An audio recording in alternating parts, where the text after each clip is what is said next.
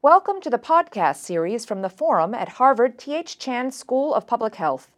You may also watch a video of this event at www.forumhsph.org.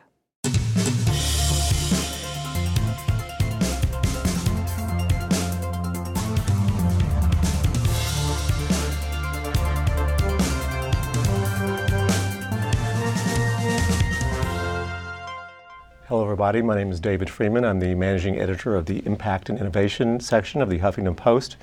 I'm also the moderator for today's panel, which is about uh, what can be done about the chronic pain epidemic. Uh, this event is presented jointly with the Huffington Post, and this program is part of the Dr. Lawrence H. and Roberta Cohn forums. Dr. Cohn passed away in January, but we're pleased to have in the audience Roberta Cohn, excuse me, and uh, their daughter Leslie uh, today with us. Uh, the event is also presented and associated with Harvard Health Publications. Uh, the Forum, the Huffington Post, Harvard Health Publications are streaming this event live on the website, on their websites, and it's also streaming on Facebook, so people can feel free to join in. Uh, and joining us today, we have four panelists, uh, three here and one remotely. Uh, to my immediate right is Cindy Steinberg, who is the National Director of Policy and Advocacy, U.S. Pain Foundation, a member of the Interagency Pain Research Coordinating Committee of NIH, and Policy Council Chair of the Massachusetts Pain Initiative. Uh, so welcome. Uh, Dr. Vaughn Rees, to her right, uh, is an addiction specialist and lecturer on social and behavioral sciences at the Harvard T.H. Chan School of Public Health. Welcome. Uh, Dr. Ann Louise Oaklander, who is Associate Professor of Neurology and Director of the Nerve Unit at Massachusetts General Hospital, Harvard Medical School. And joining remotely uh, from a secure location is uh, Linda Porter, Director of the Office of Pain Policy of the uh, National Institutes of Health and co-chair of the National Pain Strategy. I should also mention today that we were originally going to be joined by Josephine Briggs, Director of NIH Center for Complementary and Integrative Health, but she couldn't be here, so thanks to her as well. So um, uh, the program will include a, uh, a brief Q&A at the end, and you can email questions to the forum at hsph.harvard.edu. You can also participate in a live chat that's happening on the forum site right now. Um, and um, uh, so let's get, let's get started. Uh, chronic pain affects millions of people. I guess it's actually tens of millions, but I think we'll find out about that. So let's take a look at a clip from the University of New England of someone who lives with chronic pain. Through the years, my job has always been working with my hands. I went to high school and then the Army and then became a plumber. And at work, I was working in a confined space too long and I went to stand up and I couldn't stand up straight and ended up going to the doctor after and they found out it was a herniated disc. So from there, I had a one back surgery where they took part of the disc out. And uh, I was good for a year. I went back to work and sitting on my toolbox, I went to get up, and my leg gave out. Went back to the doctor and they said a disc fragment broke off. You need another surgery. So they said we have to do a fusion and they put the rods and screws in. They took uh, some more x-rays like six months, eight months, and then a year. The fusion didn't take. Um, your screws are moving in your vertebrae. I think it was 2001 was the last surgery. I woke up with a brace around my waist. I said, what's that for? And they said, well, that's temporary. We want to make sure that it, it's going to have time to fuse. I still wear the brace to this day. I never got back to work after that because I didn't recover. So I wear a $2,000 brace to be able to stand or sit. For the aches and pains, I, I can only take Tylenol and Advil because I can't take uh, medications because I have another disease, it's narcolepsy. But I need something because it's almost like an arthritis building. It's hard to explain it to some people that don't have chronic pain. So, um, Cindy, you work on federal and state pain policy, and you're also someone who lives with chronic pain. Tell us about uh, the scope of the problem and also your own experience. Sure. I learned about chronic pain because of an accident that happened to me more than 15 years ago, yet I still live every day of my life with pain. I had a career in business that I really loved, and one day I was opening up a file drawer, and unbeknownst to me, moving men had stacked cubicle walls against the back of the file drawer. And uh, I opened it, and the cabinet and all the walls fell on me, pinning me underneath the cabinet and the walls uh, and crushing me and causing extensive damage to my uh, spine and back. And then I spent five years searching for help, trying many different therapies and what was uh, difficult and confusing and sometimes demeaning experience. I finally found a terrific doctor who helped me, but he insisted that I give up my career. So uh, he was right, and I walked away from a career I love. I hung a sign at a local library that I was starting a support group for people with pain, and people just started showing up. So people with carpal tunnel and migraine and disc disease and rheumatoid arthritis and cancer and neuropathy and with conditions I'd never heard of like vulvodynia and CRPS and Ehlers-Danlos and Marfan's and pudendal neuralgia and more and more people just kept coming each month. Uh, it was all ages, teens to their 90s, men and women, all socioeconomic backgrounds, and it's been 16 years and I'm still running that group. At this point, more than 350 people have just come to this small local group in the Boston area. Um, and a remarkably common experience for everyone that comes to the group is that they've had to see at least four or five practitioners before they can find help if they ever do. Uh, it's frustrating, it's exhausting, and it's costly. Pain devastates the very fabric of people's lives. Marriages sometimes fall apart, friendships are lost, many are unable to work and earn a living. They can't care for their children and their families, their self esteem suffers. They're unable to enjoy things that give them pleasure and they become housebound, um, isolated, and sometimes depressed. And then, of course, there is the relentless physical experience, which may be burning, stabbing, gnawing, knifing, and other unpleasant sensations. I equate it to feeling like you're a prisoner trapped in your body, but it's worse than that. You are a prisoner who is being tortured 24 7, and there's no means of escape. And yet, when people seek help from healthcare providers, uh, they're often met with skepticism and doubt and mistrust and an appalling lack of compassion. Um, David talked about the numbers. The scope of chronic pain in America is enormous. Um, pain is the number one reason why Americans visit their doctor. It's the leading cause of disability. Uh, the Institute of Medicine has documented that 100 million people live with chronic pain, and approximately 10% of those have pain so severe they're disabled by it. Um, yet, chronic pain is largely misunderstood by policymakers, the media, and, and the public at large. You know, there are many challenges in treating chronic pain, uh, but a critical one now is the tendency to conflate the opioid epidemic with the pain epidemic. People with substance abuse disorder and those living with chronic pain are largely two separate groups of people with very little overlap. Um, opioid pain medications are one of many possible treatments for pain. Uh, they don't help everyone, and for the people they do help, uh, they don't completely take the pain away. But for many pain sufferers who take them responsibly and legitimately, they're a lifeline that allows them to function and have some quality of life. So that's interesting. You talk about this kind of conflation of, um, uh, of the opioid issue and chronic pain. Uh, Vaughn, you're an addiction specialist. So, what's your take on that? How do you balance this idea of wanting to make sure people get the, the, the help that they need without stigmatizing them and also protect them against needless risk of, of addiction? Well, uh, David, it's certainly become a, a, a, big problem in the United States in recent years, and we've seen uh, an enormous increase in, uh, in uptake of the use of um, opioid analgesics uh, in the general population. Um, clearly, and Cindy makes a very good point that uh, that, uh, that, these these are medications which serve enormous good for people who have problems of chronic pain.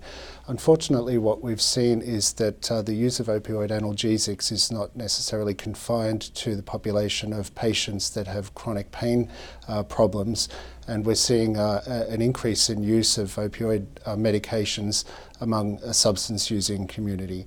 Um, we've seen over, over the past decade and a half something like a fourfold increase, not just in uh, sales of opioid medications, but in uh, the rate of use of those medications um, and indeed um, overdose deaths um, attributable to um, opioid analgesic medications. So, uh, as we've seen uh, a proliferation of uh, uh use of opioid analgesics for the, to uh, potentially to benefit uh, patients with chronic pain problems, we've seen similarly problems in of a substance use problem among the substance use community. So finding that balance, uh, providing uh, appropriate medications for chronic pain patients while minimizing or preventing uh, consequences, uh, adverse consequences of uh, substance use is critical from a public health point of view. Mm-hmm. And so, Annalise, um, you're, you're a, uh, a, neurologist studying pain, so you have your own unique perspective, um, and you treat pain patients. So, what, what is your perspective on this issue, on chronic pain? Well, I think they brought me into back cleanup. and so I'm a physician, actually a peripheral nerve specialist, and uh, my interest in pain really came out of knowing that quite a bit of unexplained chronic pain is due to abnormalities affecting the uh, nerves that carry pain sensation, which is the so called small fibers, the thinly myelinated and unmyelinated axons. So I have a very different background than most pain specialists who are anesthesiologists. And indeed, they've brought their tools that they learned for managing acute and operative pain into chronic pain with the best of intentions. But unfortunately, the studies really hadn't been done to look at the efficacy and the safety of a lot of these treatments, for instance, such as nerve blocks, for the long haul. And so I think we've learned, maybe a bit later than we would have hoped, that we have to start thinking about new approaches. Some of the work from my lab is helping to address that. One of the studies, uh, or I should say that much of the work we do relies a lot on bringing objective measures into the pain field, of which the most useful are tiny little skin biopsies taken under anesthesia from the lower leg, and they come into my lab. I direct this facility uh, here at Mass General, and we can actually get objective evidence to know when a patient might have neuropathic pain as a cause of their particular pain problem.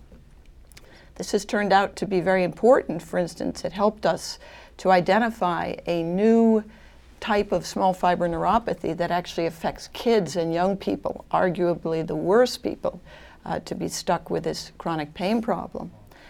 And also in a prospective study, we were able to use these methods to show that about 40% of people with the label of fibromyalgia have objective evidence that in fact they have this kind of peripheral nerve injury. What's the point? We're not just trying to call it another name, but the point is is that if you get diagnosed with a peripheral nerve neuropathy, there's a path forward and there is objective treatments that in some cases can really help people to get beyond the problems which you two were speaking about. So it's a, a, way to new treatments and also to destigmatize this in a way, to have this objective measure of, of pain. Absolutely. Um, and I echo your comments that in the past, many of these patients with what I call mystery pain, meaning there's no clear, you had a, a very clear cause of it, but many of the patients develop chronic pain problems out of nowhere. And the part of their body that's, that that is painful doesn't have an apparent injury. So, as Cindy said, this used to be attributed to psychopathology. And I'm not a psychiatrist, so I can't address that, but I do know that a lot of these people, in fact, have neurologic, potentially treatable causes of their chronic pain. Okay, well, uh, Annalise, you mentioned batting cleanup. Actually, that falls to Linda, who was uh, kind enough to join us from her vacation in her uh, I think it's in Wyoming. So thank you very much. So you're you're the co-chair of the National Pain Strategy, which was released last March um, by the U.S. Department of Health and Human Services, and uh, this is the first uh, plan from the government uh, to, to reduce the chronic pain burden. So why did the government need to get involved to create a plan like this, and what, what is it? What did, what's the result of that plan's uh, release? Um, so, you know, the government recognized, along with external stakeholders across the country, that we really need a, a, change in the way we perceive pain, the way we manage pain, and the way we help to prevent pain. Um, as Cindy pointed out, you know, there are hundreds of millions of people who live with pain on a daily basis. There are tens of millions who have severe pain that's not treated well enough for them to prevent disability, to keep them from their lives. That some can't go to work, some can't go to school, some drop out of their social activities. Um, despite the fact that we spend hundreds of billions of dollars every year on better pain care, um, we are not preventing these people from suffering. so, so we have a healthcare system that's not addressing some of the main problems, but but it goes beyond that. Um, we also have, on the other side of this, uh, sort of a, a, culture of prescribing opioids as sort of a, um, a, a practice that has become um, more prevalent over the years rather than providing patients um, with alternatives to opioids to reduce that reliance on opioids. So this this prescribing practice, I think, has has made a big contribution to the opioid epidemic. Um, on the other hand, we need to balance that if we are to help people move away from this sole reliance on opioids with better alternatives to pain care. Um, so, some of the major problems I think that were recognized that we need to deal with is that most pain care now is delivered in the primary care setting. And um, the physicians who are providing care at that level, they don't have the appropriate training in order to manage complex pain conditions to really identify the individual nature of pain and the individual responses of people to their treatments. Um, they don't have the time to spend with people who have complex pain, persistent pain, and they don't have the resources to offer up other therapies, whether it be physical therapy or mindfulness or cognitive behavioral therapy. They're not available to them. Um, and so at that level, we're, we're, dealing not only with a lack of ability to treat patients appropriately, um, but we're also dealing with the stigma that people with pain live with. So, what we needed um, and what was recognized, not just by the federal government, again, this is a national, not a federal pain strategy, is that we need to move away from an approach to pain on a unimodal, everybody has the same treatment, everybody has the same problem, um, to a multidisciplinary approach that's patient centered based on the needs of the individual person and that can provide them with a set of alternatives that um, best approach their patient patient strat their their personal strategies. Um, in order to do this, we really need to approach it from a number of different directions. We need to um, provide access to care for, for the many, many people who don't have appropriate care, whether it's because they live in rural settings, whether their insurance companies don't cover the appropriate care or enough of the appropriate care that they get. They may be restricted on many levels for so many physical therapy treatments. Um, things that we know are helpful, like yoga and mindfulness, are, are very rarely paid for by, um, by most people's healthcare setting, uh, healthcare providers. Um, so we need we need to take this to a level where this multidisciplinary approach is provided in a biopsychosocial model of pain. So pain is not just a physical problem. Um, it's it, it includes it's like needs a psychological approach. Um, it, it's really sort of a multimodal, again, patient-centered and integrated approach. Uh, we also need a, a better research base so that the the programs and the offerings that we do have for people with pain are appropriate to their needs. We understand the risks, we understand the benefits, and we understand the costs, and we can weigh all those things out together. So the National Pain Strategy takes all those different aspects and approaches them from with the lead of the federal government over a, a number a number of different um, variables and, and I hope we'll go into that a little bit more. Um, but, but the last thing I want to mention at this point is that we do, as Anne Louise mentioned, have evidence um, to improve some of the approaches that we use for pain care we aren't necessarily getting that evidence base out to the clinic. And so this is another place that the National Pain Strategy hopes to make improvements in healthcare. Um, if Josie Briggs had been able to attend today, I think she would have made a point to let you know that the center that she directs at the NIH um, has focused a lot of attention and a lot of its resources on looking at the benefits and risks of uh, therapies that are, are, considered perhaps non traditional or that are uh, part of a multidisciplinary approach. So we know, for instance, through through clinical studies, that massage can be helpful, that acupuncture can be helpful, that yoga can be helpful, and that mindfulness can be helpful in a lot of these situations. But access to those programs and payment for those programs is, is something that we're really missing from the big picture. But but the evidence base is expanding, and I think that's an important piece of the um, the move forward. Right. Well, it sounds complicated, especially as you're saying, getting it out to the um, the primary care physicians to um, to you know mm-hmm. put this plan in action. So we'll get to that in a few minutes. But let's turn to a, a clip now. The, for the, the rest of this uh, session, will be more about. Um, uh, ways to address the epidemic. So here's a clip from KVIE documentary called "Oh My Aching Back," uh, which is provided courtesy of the Huffington Post. So it talks about exercise as a way to treat uh, chronic pain. Three, two, one, hit it, go. Don't let your knee deviate. Yes, yeah, go, go, go. You got it. Hurry, come on, get the bar set up for your own body. The human body is an extraordinary machine. It's engineered to bend and move. But when things go wrong, there can be mystery pain. Kelly gets a little special attention because she's coming back from an injury, a little flare up.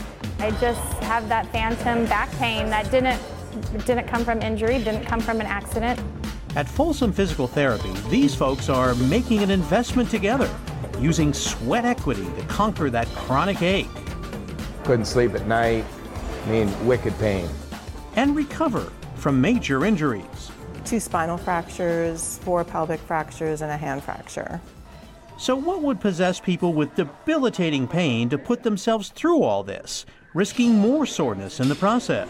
I don't have that pain anymore. It's zero. It's immediate, and I get strong right away. So let's let's go back to Linda a bit. You know, as you're talking about this pain strategy, is again, it sounds complicated, and uh, I'm wondering, you know, in my experience going to the doctor, uh, I don't have chronic pain, but there's a really, you know, push to get people in and out pretty quickly, which I guess whatever happens to Obamacare is still going to be an issue. So how, what exactly is go- needs to change from that level? Um, how is the how is the strategy involved in the national pain strategy going to work? How is the implementation implementation going to work? So the, the implementation structure is, is in place now and is moving forward. Um, it's being coordinated through the Office of the Assistant Secretary. And um, it, it, will actually involve themes that were set up in the report, the National Pain Strategy Report, that cover a number of different areas. So we're looking at population research so we can better understand the prevalence and the issues surrounding pain, as well as be able to monitor over time how different interventions are of benefit to pain. We're also looking at provider education, which I think is foundational to improving how um, we care for patients. So there will be resources um, made at different levels and multi disciplines um, for people who do care with pain. Um, we're also looking, and I think this is a really important piece, is the, the payment and the service delivery for pain care. And I think this gets a little bit more um, to your targeted question that we are um, running pilot studies through the Centers for Medicare and Medicaid to see how public and private payers actually now cover pain treatments and to make adjustments in how those are paid for through those insurers. Um, and for reimbursement for the doctors according to the best practices. So, how does a multidisciplinary approach to pain? How do we pay for that? what's the cost benefit to the insurer, and most important, what's the outcome to the patient. So those questions are being addressed with law, along with better prevention strategies. So these are prevention strategies in the workplace. These are prevention strategies, strategies that are self-management based, which includes things like healthier lifestyles, exercise, of course, would be included in that. Um, and also on public awareness, and I, I, think this is also a key piece to the to the strategy of um, how people who do not suffer with chronic pain perceive those who do, the stigma attached with it, and um, especially for those who are in need of and taking opioids for their pain, there's an additional level of stigma there. Um, but also helping people with pain communicate with their physicians so they can ask what their options are um, where they can get access to those options, and, and how, again, the, this patient centered, team based approach can Im- improve um, their situation and their lives. Can you, can you mention, uh, talk a bit about disparities in pain, um, chronic pain? Mm-hmm. Sure. So, so disparities is kind of a global term um, that includes uh, differential responses to pain and, and pain treatments uh, based on genetics, racial differences, cultural differences. But I, I think the, the biggest focus of the national pain strategies for disparities is how to we how do we best help people who are in vulnerable populations, whether it be young children who can't communicate their pain, um, whether it be older people who um, have different responses to drugs, how do we best manage them? How do we reach out to them, perhaps through a community setting? Um, but also people in um, racial, racial groups or ethnic groups, low socioeconomic groups who are, or live in rural areas who are having difficulty getting even a primary care physician um, and especially getting a, a, sort of a specialized program set up for them because they don't have access or they can't afford access. So disparities is a broad term when it's when it's uh, addressed to pain because it's partly the um, individual disparities, but it's it's partly the care piece of it as well. And this is a huge issue that the pain strategy hopes to begin to address. So it sounds like a pretty complicated plan. Um, and um, I want to ask you about funding. It's a big plan. Who's going to pay for it? And what about uh, about research upstream from the from the implementation of the plan? What what what's uh, the funding picture look like? So uh, it's a great plan. Uh, it was put together by 80 experts from the medical community, the patient community, the scientific community, uh, and I applaud Linda for, for co-leading that effort. Um, but right now, the truth is it's an unfunded mandate. So basically, there is no budget allocated at HHS right now to fund the national pain strategy. The kinds of things Linda was talking about were sort of small demonstrations here and there, but they're not going to fund it. And we heard from the IOM that $600 billion annually is spent on pain now because of lost productivity and direct healthcare costs. I gave the example of the people in my pain group. Everyone's had seen four or five practitioners before they find help. So there's a lot of wasted money we're spending right now that uh, if people recognized, they would see that the cost of doing this would be saving money. And right now, there's, it's not funded. And what about research? Uh, you can talk a little about the funding for research, basic research in pain? Yes, actually, um, there is another a federal strategy underway right now that, that Linda didn't yet mention, which is called the Federal Pain Research Strategy. It's a companion piece to the National Pain Strategy. Linda's also working on that.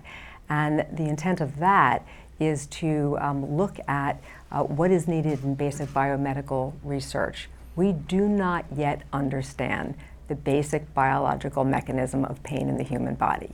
And because of that, we see that you know the, the you know uh, treatments we have right now are inadequate. Um, so the kind of groundbreaking work that uh, Anne Louise is doing is not that well funded. Right now, the NIH has a $30 billion a year budget, but less than 2% of it goes to basic biomedical pain research, and we really need to change that. So the federal pain uh, research strategy right now being worked on is an effort to point us in the right direction. That's going to need to be funded as well. So, um, what about, let's return to this issue of kind of this, what you, have talked about conflation between this chronic pain problem and the opioid uh, abuse problem. So, Vaughn, can you tell us a bit about that? I mean, what exactly, uh, how do you avoid conflating these things to protect patients, but also from, from stigma, but also from the risk for addiction? Um, well, th- th- th- that is that is the big challenge I think that we're that we're seeking to try to resolve. Um, clearly, what we need to do is to uh, to ensure that pain medication uh, meets the needs of chronic pain patients while reducing access to uh, to uh, uh, opioid analgesics among those who uh, are engaging in their use for recreational purposes or for for purposes of abuse. Um, We've seen a number of plans put in place uh, that have helped to reduce that, providing better information to patients, um, ensuring that patients don't make those medications available to other family members or friends. Uh, proper disposal of medications has been an important strategy. Um, we've seen the introduction of prescri- prescription drug monitoring programs in virtually every state of the United States, which again have helped to reduce uh, use of um, opioid medications um, in, uh, in inappropriate appropriate ways. Um, we're also seeing better strategies to, uh, to reduce um, diversion of opioid medications, um, both from pl- the place of manufacture and distribution, which, uh, which make their way into criminal black markets um, as well as sales of, uh, of uh, illicit uh, opioid medications on the streets. So, um, law enforcement strategies have also been somewhat helpful in uh, terms of reducing uh, the, the prevalence of use in, in that respect. But overwhelmingly, the, uh, the, the, the, reason for the, the substance or the opioid analgesic epidemic, um, abuse epidemic, is, is a consequence of um, pharma- the pharmaceutical industry promoting these products in inappropriate ways, both to consumers and to prescribers. And, uh, and as we start to develop alternative strategies to opioid medications and we start to reduce uh, inappropriate promotional activities by the uh, pharmaceutical industry, we will see reduced demand for opioid medications at a population level. Something like 99% of uh, hydrocodone uh, medications prescribed globally are prescribed in the United States. And uh, that, that's a statistic which speaks to the power of the pharmaceutical industry in promoting that product um, at a national level. And uh, I think we are, we are, I think we recognise the need for alternatives for providing um, opioid medications in a safer way. Um, and I, I welcome the, uh, the, the, the, plans that the, the panelists have described today. You want to ask Cindy about your perspective on that also, but the, that statistic you mentioned was it 99% of the prescriptions are written the, for the U.S. patients for for hydrocodone. For hydrocodone, Vicodin. and why is it? Um, what is so different about the U.S. than say Europe or other parts of the world? Well, I think we've uh, I think we've got a, a, a, very aggressive pharmaceutical industry that has uh, actively promoted the product in the U.S. and it's uh, partly a consequence of uh, a number of factors, which include uh, prescriber preferences, patient preferences, and, uh, and federal regulations. Cindy, do you want to, do you have a different perspective on that? Or? Well, I do have a different perspective on that, and that is, I, I said and Linda said that 100 million Americans are living with pain. That is a lot of people living with pain, and I think at this point right now, because of all the, the um, you know, this sort of tamp down of, of prescribing. We've seen prescribing drop now. Uh, I think it's 25% prescribing is down. Yet the opioid overdose deaths are continuing. Why is that? Because I think we've moved beyond prescription opioids, which are now harder to get, and we have abuse deterrent formulations. And people, unfortunately, with the uh, with the disease of substance abuse, have moved to illegal substances um, like illicit fentanyl that's coming into this country from overseas. And so, for example, the Massachusetts uh, Department of Public Health released data just a few days ago, and they've been doing some incredible groundbreaking work in data showing that only 8% of people who died of opioid abuse between 2011 and 2014 uh, had a legitimate script for that medication. And so it's not the pain patient uh, per se that's, that's abusing the medication. Unfortunately, now uh, there are illegal substances coming in, and people with substance abuse who can't get the medicine any longer have now switched to that, and it's a huge problem. So we need to really work on um, substance abuse at the same time that we work on chronic pain. So I want to shift gears a bit, um, and I'm not sure. We talked the other day, and I'm not sure if whose whose term this was. But We talked in terms of an activated patient. If that's your term or your term, but Anne Louise, can you talk about from, from what, what advice, given your perspective, what advice you would have for patients that they're about to making sure, and you talked about having, seeing multiple practitioners, how can you be an activated patient to get the care that you need? You know, I think it's tough when you have chronic pain. You just you don't feel well. A lot of people develop depression, difficulty exercising, income problems, as Cindy mentioned. But somehow it's very important to try and maintain some level of hope for the future and to persist, I think, and to push the healthcare system to try and allow you access to those physicians who might be able to find something new for you, to keep up with new discoveries that are being published, and not to just accept, well, this is all we can do, you're going to be like this for the rest of your life. So, again, work, a lot of it uh, sponsored by the NIH, like our own work, is making new discoveries and offering new options to patients. I was working this morning on uh, our next NIH grant proposal. Did you hear that, Linda? I did. Going in in February. Uh, about preparing for clinical trials of a whole new set of treatment options that have nothing whatsoever to do with pain pills or opioids for a specific subset of patients. But it sounds like a very inefficient process to keep at it, to keep at it, to keep at it. Isn't there a way to short circuit that to go straight to a practitioner who can give you the help that you need? The problem, as we've said several times, is education. One of the conditions that my group works on, uh, Tarlov cysts, is a completely unappreciated cause of back pain. Perhaps some of the people in the video we saw earlier might have that. And it's something that's actually visible on MRIs, but radiologists have been taught that Tarlov cysts never cause problems. And it's actually treatable with quite respectable results from procedures. The big problem is at the level of education. Most physicians, let alone other healthcare providers, have never heard about this. Fortunately, I'll put some of our papers on this topic, including the first one ever we got in the New England Journal of Medicine. It's the highest profile journal. I'll put it on the website so you can learn more. Thank you. So, do you want to talk briefly? We've only got a few minutes left before we start with our questions, but I want to get your perspective on this idea of the activated patient, you know, given your own experience. Absolutely, and I think you know Anne Louise really made a good point about trying to continue to find things that help you. And you know, unfortunately, though, for most people living with pain, there is no cure right now. And I think the first thing comes with accepting that we are not understanding it enough to find a cure, and therefore you have to take an active role in managing the pain yourself.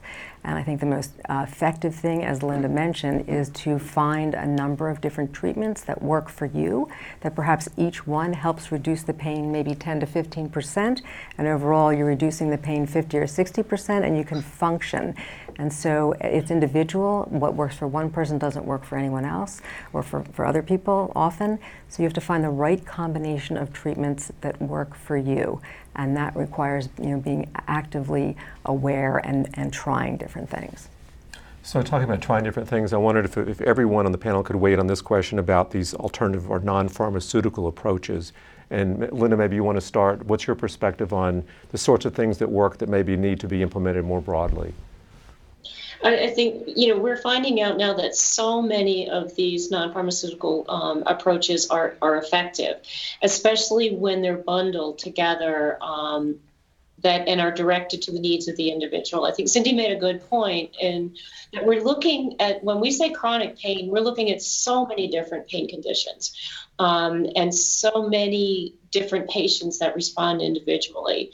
Um, but we do know um, for, for a number of different conditions that certain of the non pharmacological approaches are effective. It's research based. They are probably effective for other pain conditions as well, but the research hasn't been done. Um, so, you know, something as simple and um, probably very cost effective as massage for low back and neck pain um, can be very helpful, especially when it's bundled into a multidisciplinary multidisciplinary package. And I, I, think that integrated care is, is really an important component of the non, non-pharmacological approach because it's typically not one individual treatment that's going to help a patient, but it's a package of patients that's designed to help that individual. It's not an easy way to manage a, a chronic problem, um, and it's not easy for the patient, and it's not easy for the physician. But I, you know, the, the patient awareness awareness piece comes into this so that they know what their options are, they know what might be best for them, and they can work with a well educated provider to know which of those treatments is best. And um, I know it's, it, it's a complicated picture, as you've said. So one uh, step at a time. Yeah, and I wonder if you, you know, on the, on, here on the panel, do you want to talk about um, uh, the things that you think are most perhaps underused, the sorts of treatments from your perspective, non-pharmacologic treatments? I agree completely that we've relied too much on popping the pill, uh, which kind of fits well into our current healthcare model. And of course, those pills do help a lot of people, but there are entirely other strategies.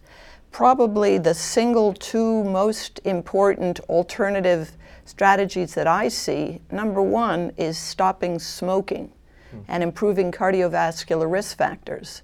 Because when you smoke, your blood vessels clamp down and it shuts off the blood flow to an area that may be diseased or not in good health. I've had chronic pain patients whose pain has been dramatically improved just by getting them to stop smoking. And weight, lo- weight loss, of course, is very important for a number of diseases, including arthritis and musculoskeletal. Uh, it, weight loss, in many cases, can reverse diabetes and diabetic neuropathy, which is a major cause of painful neuropathy here in the U.S. So, it, when we think, when we hear alternative treatments, we think about yoga and massage. But in addition to those effective treatments, there are other things that we can do, even in our own homes, that can have a direct impact. Um, well, we were, and thank you very much. We were talking earlier too, and especially in light of the election here in, in, Massachusetts, I guess recreational marijuana use has been approved as well as in California. So it seems like we're at the beginning of this new shift in our in our drug policy.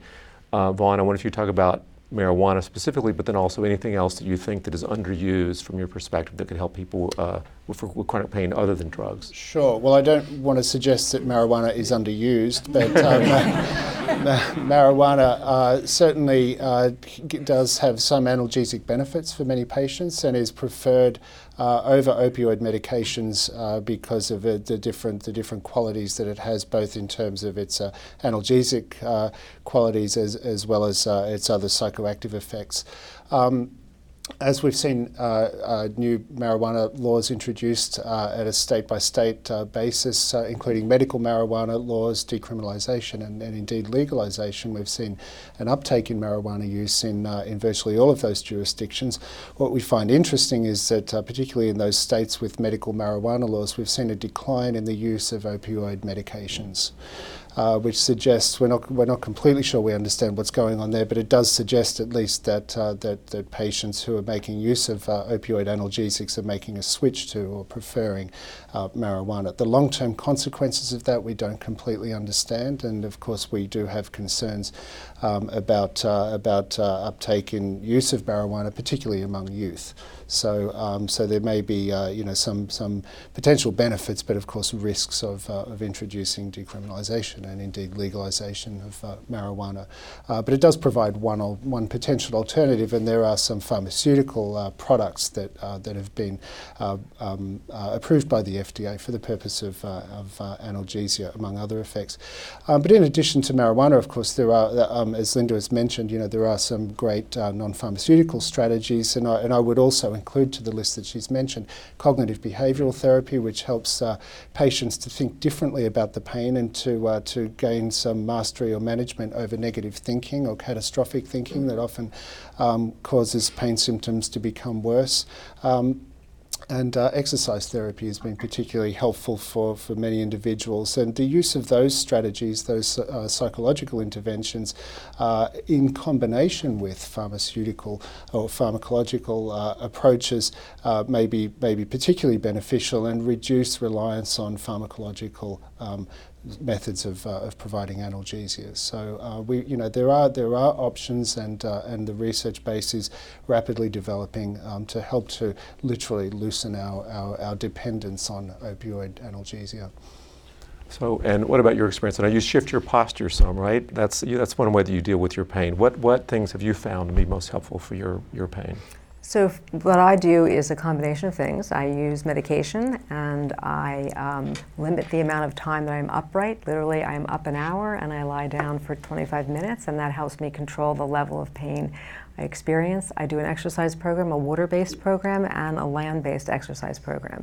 And com- combining all those things enables me to, to function while still living with pain, uh, but having it much reduced. Thank you. Okay, I think now Lisa's got some questions for us. I do. Thanks a lot, David. We do have a lot of questions coming in. Um, this is one from our live chat. What advice do your experts have for those chronic pain patients whose doctors will no longer provide opioid treatment? Many have been on these treatments successfully for 10 to 15 years and are just cut off with a final 30 day supply. If they cannot find a new doctor, should they go to the ER, methadone clinics? What should they do? These people are lost in pain and don't know where to turn. I'm thinking of, well, Anne Louise and, and also you. Who, who wants to weigh in on that question? Well, I can weigh in on it from the perspective of a provider. I think Yeah. you can weigh in on it from other perspectives as well. But as a physician, I hear this story from some of my patients. And I think it's tragic and it's just really not called for. In many cases, the patients are very stable people who've been using their medication stably, sometimes for decades. Um, and what I have advised patients to do is, is if they're not able to find another provider, that they contact their state board of medical registration and let them know that this has been done so that the board can look into it and make sure that it's not part of a larger problem with that particular medical practice. And, it, and they, the board may be able to help direct them to more suitable providers. You want to weigh in? Yeah, sure. I mean, that is a, it's a huge problem right now, and the advocacy groups are hearing from many people now who are uh, not only uh, not able to get the, the opioid medications they need, but doctors are not wanting to treat people with chronic pain. And we've even had a nurse on the board of MassPI uh, text us a picture in a doctor's office in Springfield that said, We no longer treat chronic pain patients. Mm-hmm. Literally, people with pain are being turned away, uh, and doctors are so fearful. Why is that? Because lawmakers, unfortunately policymakers, have had sort of this knee jerk reaction and said, oh my God, all opioids are bad, therefore we have to do everything we can to limit their use down to almost nothing. Uh, and so now uh, doctors are so afraid to prescribe that uh, they don't want to prescribe and they don't want to see chronic pain patients. It's a huge problem, and I think the pendulum has just swung too far in the other direction right now. And I think we also have to mention that a lot of this is prompted not so much by that individual patient, but by that provider's fear of being sued, whether or brought before the board or, or brought whatever. before the board.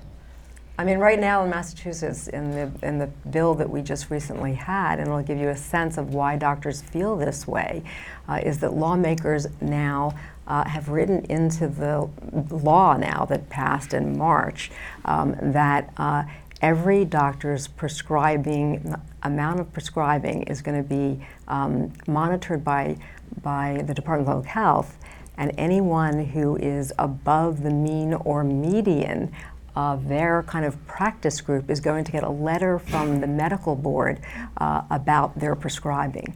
And so, as a doctor and thinking, oh my God, I'm going to get a letter from the medical board, uh, I too, as a doctor, would be afraid to prescribe anymore. And that is law now in Massachusetts. Thank you for addressing this because we uh, have had a number of questions about this as well, so thank you. Shall I take another one? Um, this is from Facebook. Can the panel talk about chronic pain induced by emotional trauma, rather than by physical trauma as the underlying trigger? We have had a couple of questions about that, so I wanted to ask. I would say, as a neuroscientist, there is an emerging literature about the effects of emotional trauma, particularly in, in the young, in children, or in many cases, these are animal experiments in young animals. And there is evidence that some of these early traumas can indeed cause changes in the way the nervous system develops. I don't think that this really has practical applications yet in terms of treating the person on the street, but nonetheless, scientists are beginning to pay attention. And Linda, you might have a comment about that as well. Yeah, I, I, think research is really beginning to to understand that um, there's a certain period in early life where emotional trauma or physical trauma can make people more susceptible to chronic pain conditions later in life. And so, as we move forward with the national with the federal pain research strategy, which Cindy mentioned, um, that's a, an a an effort to put together a long-term strategy of how we direct pain research to, to sort of improve the agenda and improve the outcome of the research dollars that we spend. And a lot of the conversations there have focused on the need for more research in that area because there, there does be appear to be um, perhaps a certain age at which there's a susceptibility that is stronger if there is some kind of early trauma um, to lead to chronic pain later in life. And so, even the beginning to identify that window of time, whether early interventions post that kind of trauma could help prevent later chronic pain. Those are all big questions that are looming out there now, and clearly things that are going to rise to the research priorities that are recommended um, for the federal government to focus their research dollars on in the upcoming future. Important area. Would the intervention possibly be therapy at that point? I mean, what sorts of interventions might there be if there's an injury or something at an early age? Uh, therapy would certainly be one of them, um, you know, especially if, if these individuals could be identified as in need. Um, there, there could be, um, you know, if there is an initial pain insult, physical pain insult resulting from the trauma, then there could be also um, kinds of interventions like cognitive behavioral therapy or exercise, rehab therapies that you would associate more with a pain condition. But clearly, the psychological therapy is likely to be an important component of that.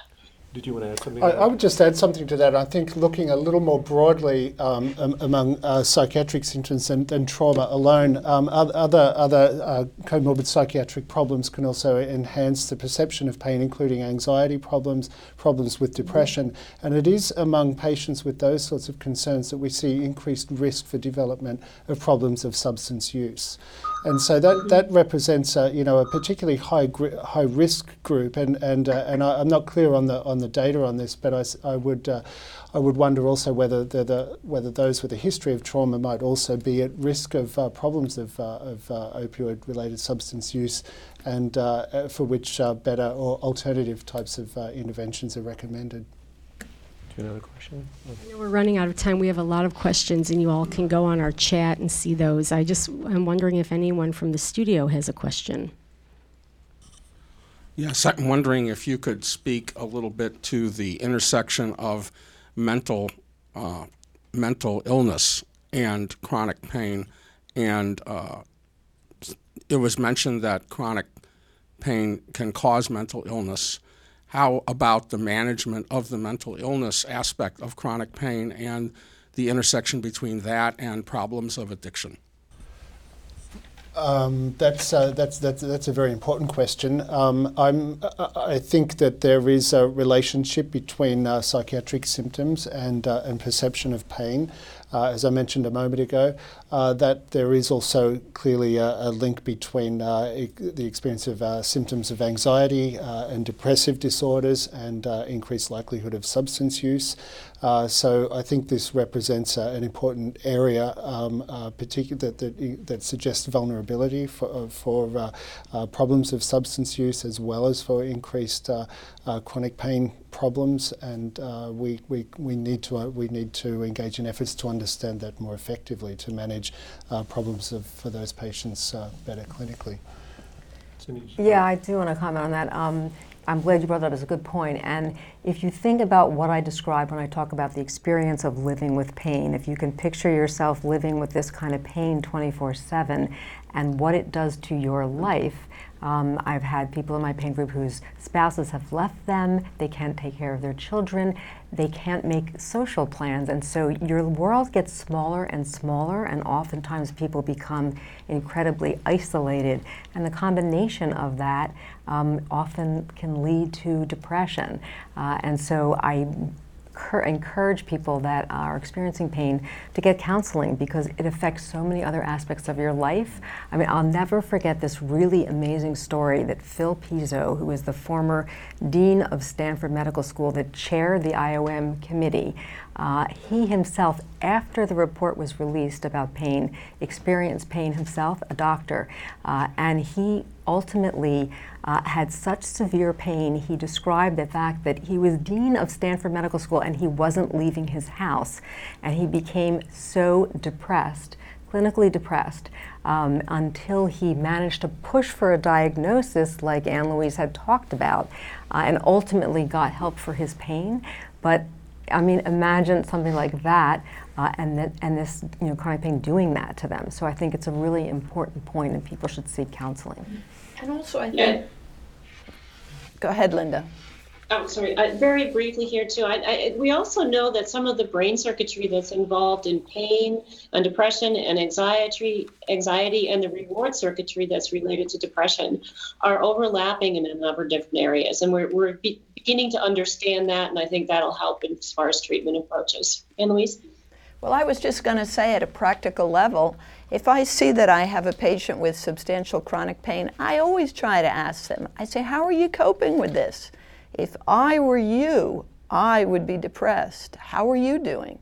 And I emphasize that it's not that I think their depression is the cause of their chronic pain, but I say, look, we may not have great treatments for your pain, but there's quite reasonable treatments for depression out there. So why don't we at least treat that part of your difficulty that we have effective treatments for? And I would encourage patients as well not to conceal this from their physicians, but to bring it up very openly. There is treatment. So we're running out of time, but really quickly, I think we have time. Uh, the, the, there's a, uh, if each of you could offer a policy takeaway? And my understanding is that these will be collected and distributed to some policy, some uh, influencers specifically. So do you want to start, uh, Cindy? What do you think? What's the policy takeaway for yeah, you, quickly? Person, as a person who lives in the policy world, I can think of a lot of them. Um, but you know, my number one thing, I guess, would say to dramatically increase the research, pain research budget because we need to find more effective treatment options. And I think Anne Louise would probably agree agree with that. Um, just one thing I'd say more quickly also is that um, in terms of um, lawmakers, particularly at the, at the state level, I'd like them to understand that uh, people with pain need to be at the table when you're making decisions and that to try to find balanced approaches that don't harm one group while helping another. Uh, I, I, would suggest that we need to reduce the uh, the, the, prevalence of uh, opioid analgesic medications uh, across communities in the United States and replace them with uh, with with better options. Of course, these medications need to continue to be made available for uh, for patients with uh, with chronic pain uh, problems, but we need to do a better job of, uh, of prescribing them, monitoring that prescription, screening patients that have a, a potential for um, abusing such medications or uh, being involved in the diversion of those medications to, uh, to the, the streets of the communities from where they come from. So we need to strike that balance, but, uh, but overwhelmingly we need to uh, reduce our reliance on opioid medications, reduce the prevalence of their use across communities, um, and, uh, and seek better, um, safer alternatives. Anyways. And I'm going to say something odd for a clinician and a researcher. But I think we need to do better with getting the message out to other healthcare providers and to the public about the discoveries, in many cases, that have already been made. An opportunity like this to speak to a large audience is terrific. Far more people will watch this than read my papers in some persnickety medical journal.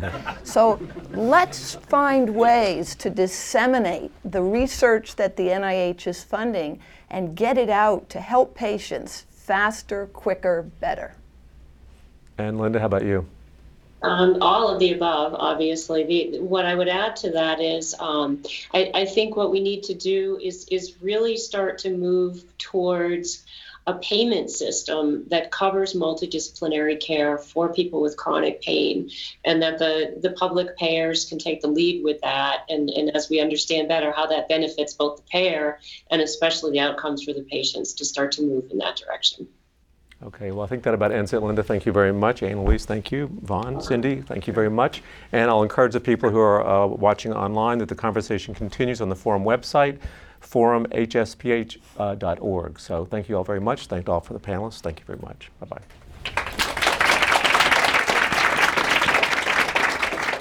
This has been a production of the Forum at Harvard T.H. Chan School of Public Health. You can find the complete video of this event and post your comments at www.forumhsph.org. Thank you for sharing the forum.